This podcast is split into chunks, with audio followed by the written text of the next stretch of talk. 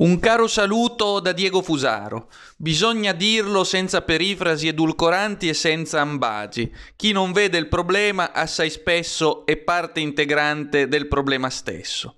E ciò valga a maggior ragione in relazione alla questione del cosiddetto recovery plan, nome orwelliano fin eh, dall'inizio che allude a eh, una sorta di piano di ripartenza per l'Italia tutta e che apprendiamo da TG5 prima pagina, così dovrebbe essere strutturato. Tenetevi forte perché nel modo stesso in cui vengono presentati i numeri è già la chiave di volta per comprendere l'assurdità del costrutto.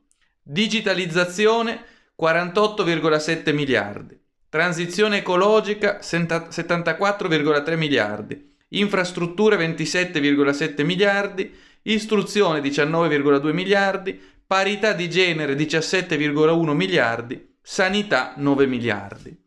Capite quanto sia ridicolo già dal fatto che la sanità sia all'ultimo posto, nel bel mezzo di quella che non passa giorno senza che ci dicano che è la più grande emergenza sanitaria di tutti i tempi, la sanità è all'ultimo posto con appena 9 miliardi di finanziamento, ben dopo la parità di genere che ne ha praticamente il doppio, 17,1 miliardi e già questo farebbe ridere. Intanto bisognerebbe capire che cosa intendano per parità di genere, ma già l'abbiamo capito. Sul tema si vede il mio libro Il nuovo ordine erotico, Rizzoli 2018. La parità di genere significa di fatto la distruzione delle identità di genere, la creazione del modello unisex ideale per la società di consumo.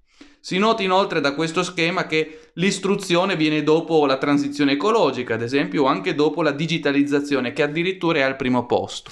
Ora davvero non riuscite a capire come stiano mutando la società? Parlano di transizione ecologica e di digitalizzazione. La nuova società del distanziamento sociale fa sistema con eh, il nuovo regno della tecnologia digitale, dove si sa- sarà tutti distanziati, rinchiusi nelle proprie celle digitali e connessi via internet. Davvero non volete proprio capire il modo in cui vi prendono quotidianamente in giro?